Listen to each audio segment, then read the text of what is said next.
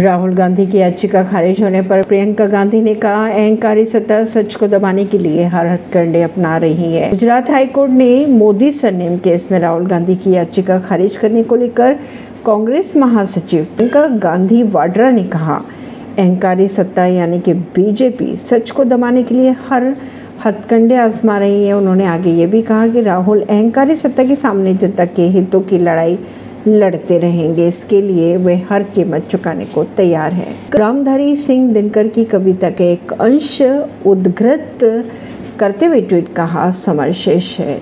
जनगंगा को खुलकर लहराने दो, शिखरों को डूबने और मुकुटों को बह जाने दो। पथरीली ऊँची ज़मीन है तो उसको तोड़े प्रियंका ने आगे ये भी कहा, राहुल गांधी इस अहंकारी सत्ता के सामने सत्य और जनता के हितों की लड़ाई हमेशा ही लड़ेंगे। अहंकारी सत्ता चाहती है कि जनता के हितों के सवाल ना उठाए जाए। उन्होंने आरोप ये भी लगाया कि राहुल गांधी की आवाज़ दबाने के लिए हर हथकंडों को आजमाया जा रहा है।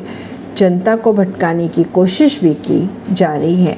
ऐसी ही खबरों को जानने के लिए जुड़े रहिए जनता सरिश्ता पॉडकास्ट से। परवीन दिल्ली से।